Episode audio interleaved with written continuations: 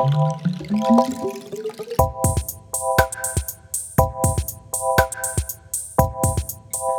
ドキャスト日々の問い管理人のゆうすけです。皆様年のせいかがお過ごしでしょうか？まだ区切りついていないという方もそうでないという方も本当にお疲れ様です。えーちょっと著作気分転換や作業の BGM 的にでも聞いてもらえたら幸いです。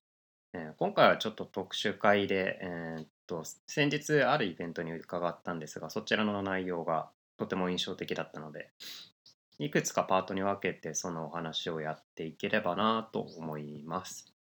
だいぶもう前になるんですが11月16日はその国際男性デーということもあってその日に合わせて都内であの知識ゼロからの男らしさ会議というイベントに、えーと参加してきました。あのどんなイベントかっていうことはあの概要欄にちょっとリンクを記載していますので、まあ、そちらをあのぜひ一度あの見ていただければなと思います。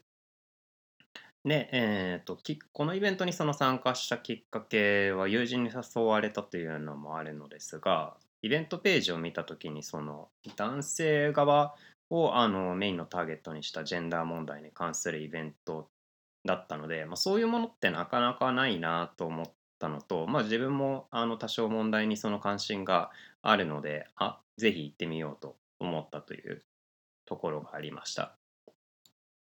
で、えーっと、イベントのその詳細は概要欄を見たていただければと思いまして、あの自分なりの解釈がこうだったという前置きで、えー、と以降ではそのど,、まあ、どんなイベントの概要だったかっていうことでしたりあの個人的にその印象に残ったポイントでしたりあの登壇者の方の発言だったりとか、まあ、あとはあのこれは後半のちょっとパートにあるかもしれないんですけども、えー、と友人たちとその参加してたんですけれどもそこであの別途おしゃべりして出てきたその感想の振り返りなどをいくつかあのパートに分けてお話ししていけたらなと思いますと。で最初にそのイベントの概要なんですがあの登壇者の方がその依存症のそのケアの専門家である斉藤昭義さんという方と,、えー、と恋愛とジェンダーをテーマにコラムやポッドキャストであの配信発信をされている、えー、と清田さんと,、えー、と助産師をされながら性教育について YouTube で発信されているしおりんゆさんのお三方プラス、えー一般社団法人明日にはというあの団体のその司会の方によるイベントでこうジェンダー問題であるあるなシーンのロールプレイをやったりあのそのロールプレイの解説を通してその男性その男らしさによる生きづらさがまあどんなものかみたいなこう、まあ、何によってできるのかあとはそれに対してまあどうやっていこうかみたいなことのお話だったり、えー、とあとはそうですねあのシオリンヌさんはじめ司会の方々などその異なる立場の方を含めてのそのクロストークだったりという形でその進んでいっていましたね。で、えー、とロールプレイについてのそのまずは感想なんですが、えーとまあ、例えばそのいわゆる誰々さんお茶みたいなことに始まってあの、まあ、全てのそのロールやロ、えー、と役割ですねだったりシーンが本当にこう、まあ、今もその全国どこかで起こってるんだろうなというリアリティがあのものすごかったですね。あのかなりよく練られたんだろうなということがあのすごい伝わってきました。であのリアリティがそのすごくあるシーンだったので事前に司会の方がそのあのもし気分が悪くなったらあの無理せずあの随時一時退席していただいて大丈夫です。その配慮があったのも大変ありがたかったです。でえーっとその登場人物のその心の声も含めたそのロールプレイ自体の解説がとてもしっかりしていて、えーっとまあ、前置きとしてその加害的な振る舞いを止めないといけないしあってはならないというところはあるんですがあのどうしてまずそういった振る舞いが起こってしまうのかというそのベースに何があるのかということがあのよく伝わってきたなという印象でした。で、えーっとさらにまああのざっくりそのロールプレイでやったそのシーンが2つあるんですが1つ目がその、まあ、架空のその会社におけるクライアントへのそのプレゼン競争ですね。あので競争してるのはその男性社員同士っていう、えー、っとシーンででもう一つがその架空のその家族における、えー、っとまあ医者の家系のその家族なんですけどもでその子供たち。でこれがあのどちらも、えー、と子供は2人いるという設定なんですけど、まあ、どちらもその息子ということでそのそれぞれの進路をそのあの両親特に父親が比較してしまうというでそれに、ま、あの子供たちやあのパートナーの方が巻き込まれてしまうというその葛藤だったりということがえー、っとそうですねそういったシーンがやられていてたんですけどもいずれもそのなんだろうなベースになったってるものがその男性同士の競争比較があるなという共通点があるなと思ってあの興味深かったという印象でした。で、えー、と続いてそのロールプレイを踏まえてのその斉藤さんのお話だったんですけれども、えー、とざっくり言うとそのこのロールプレイ中のその人物はいずれもあの依存症であってあの個人だけでなくてその社会があの依存症的な、えー、と動きになっているっていうお話があの個人的にはとても印象でした。であのなんでまあそうなってしまうのかっていうその根本としてえー、っと、まあ、ワーカホリックにさせてしまうその社会の作りに問題があるという指摘があってああなるほどなという感じですね。そのまあ、一般あの傾向としてその男性であればあの会社の仕事というところでそのワーカホリックになるしあの女性であればそのいわゆるケア労働家事的なところでそのワーカホリック的になってしまうと。でそのこう価値観のベースがあのどこで作られるかというとあ家庭だったりあの学校だったり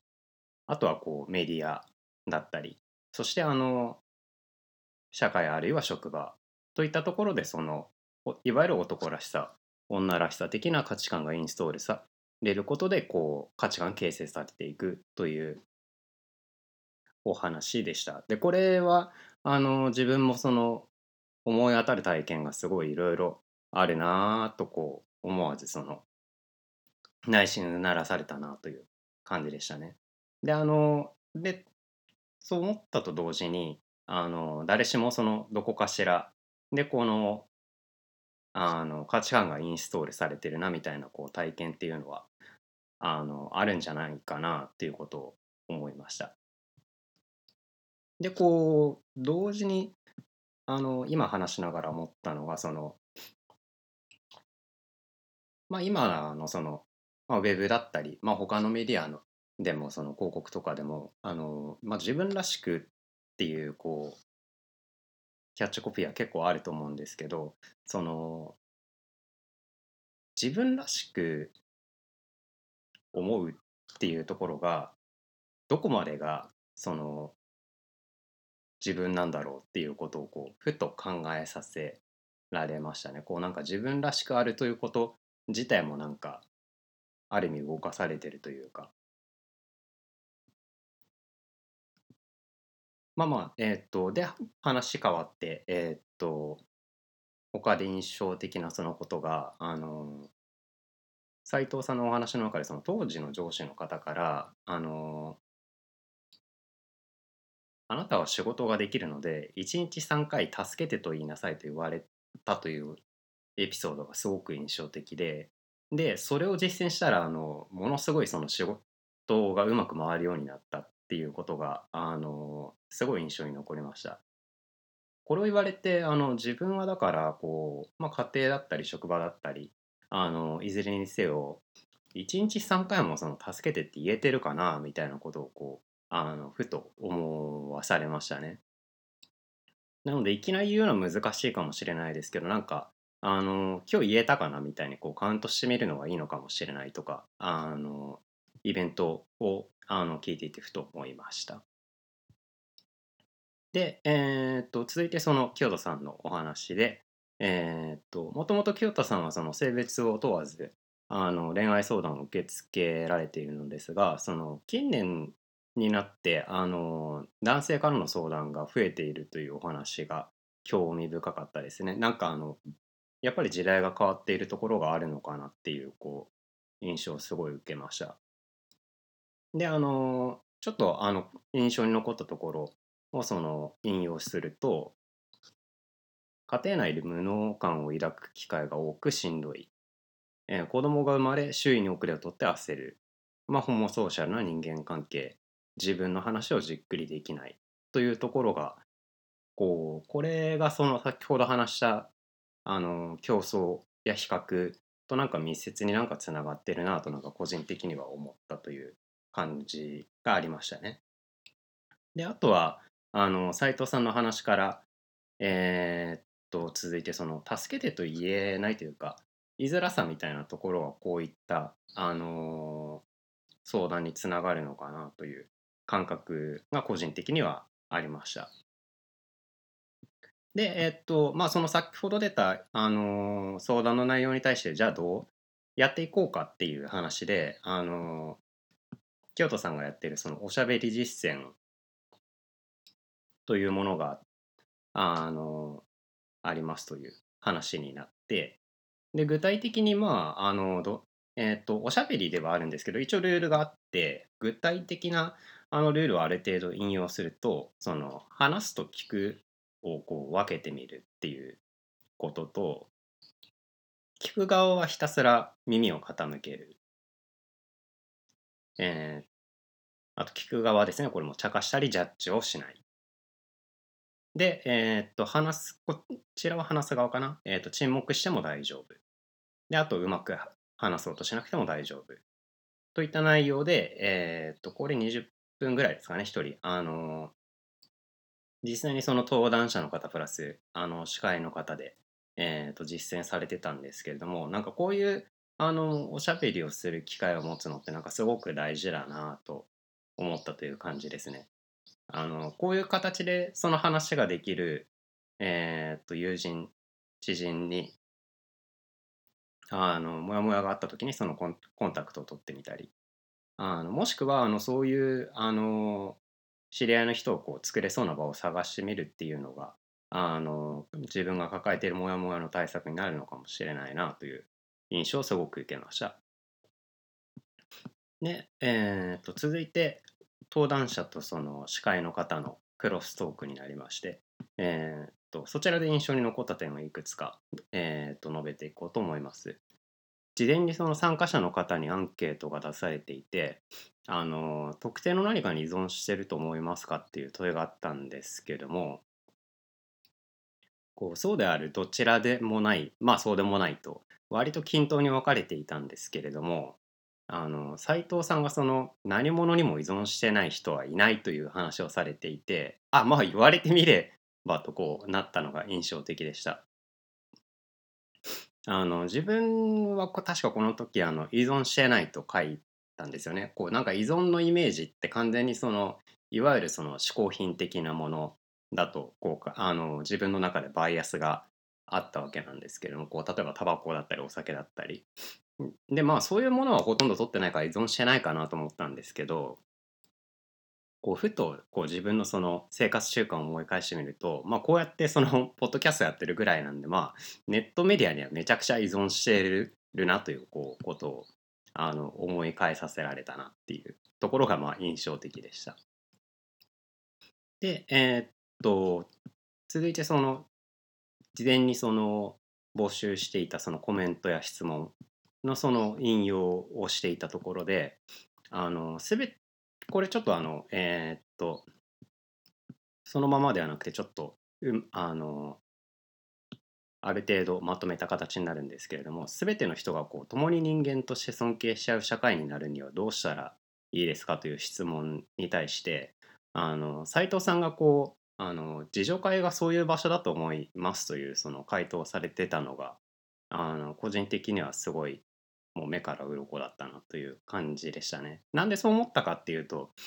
自分の中ではなんかそういった場所ってまだないからなんかこういろいろ試行錯誤して作っていかなきゃいけないのかなみたいな風に思い込んでたんですけどもあ全然自分が知らなかっただけなんだなっていうあのことをこう思い知らされたのがなんかすごいあのある意味一番その今回イベントに参加して収穫だったなという感覚がありました。で、えーっと、またちょっと話が変わるんですが、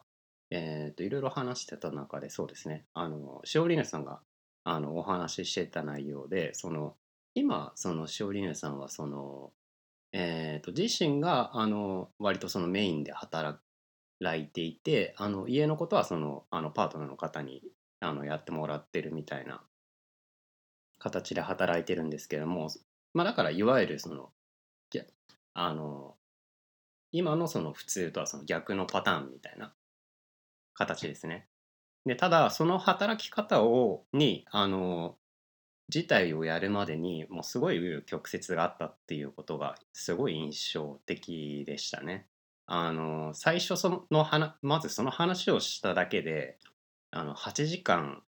話した上にあの喧嘩別れで終わったっていうことがものすごく印象的でだったんですがそもそもなんか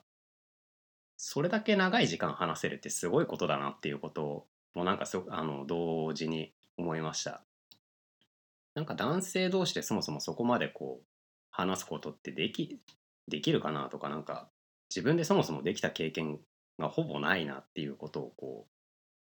あの思い返させられたなっていう感じですね。で、えーっと、また話が、えーっと、ちょっと飛ぶんですけども、あの、勝利主さんがその、うなずきが早すぎ、あの、早く反応しすぎてしまうっていう話があって、あの、これはすごい自分もわかるなと思いながら聞いてました。あの、なんか自分が関心ある質問だとめっちゃこう、もうすぐ、うんうんうんうんってこう、うなずきたくなるし、あ、もうめっちゃわかるみたいな風にこう、言いたくなるのはすごいわかるなっていう。でそれに対してあの清人さんがそのあのあえてワンテンポ遅らせるとあのいいというその話をされていてあのあこれはちょっと自分もあの人の話を聞くときにあのちょっと参考にしてみようとこう思ったのが印象深かったですね。で、えーっと、まあ、すごいざっくりなんですけれども、まずイベント概要については、あの、ひとまずこれぐらいで、えーっと、他に思い出した点があれば、あの、思い出したことがあれば、あの、次回以降のパートでお話ししていければと思います。えーっと、以降のパートでは、あの、友人たちとその、イベントに参加した感想とか、あの、そこから派生したおしゃべりで、あの、出てきた内容をちょっと自分なりにいろいろまとめて、えーっと、同じような形でつらつらとちょっとおしゃべりしていく予定ですと。で、えー、詳細はあの概要欄に記載しているんですが、お便り随時募集しております。あの、いただけますとものすごいモチベーションになりますので、あの、お気軽になんか軽い一言でも投稿いただけると、あの、とっても嬉しいです。えそれでは、あの、簡単です。あの、短いですが、えー、っと、皆様、良いお年を。Thank you.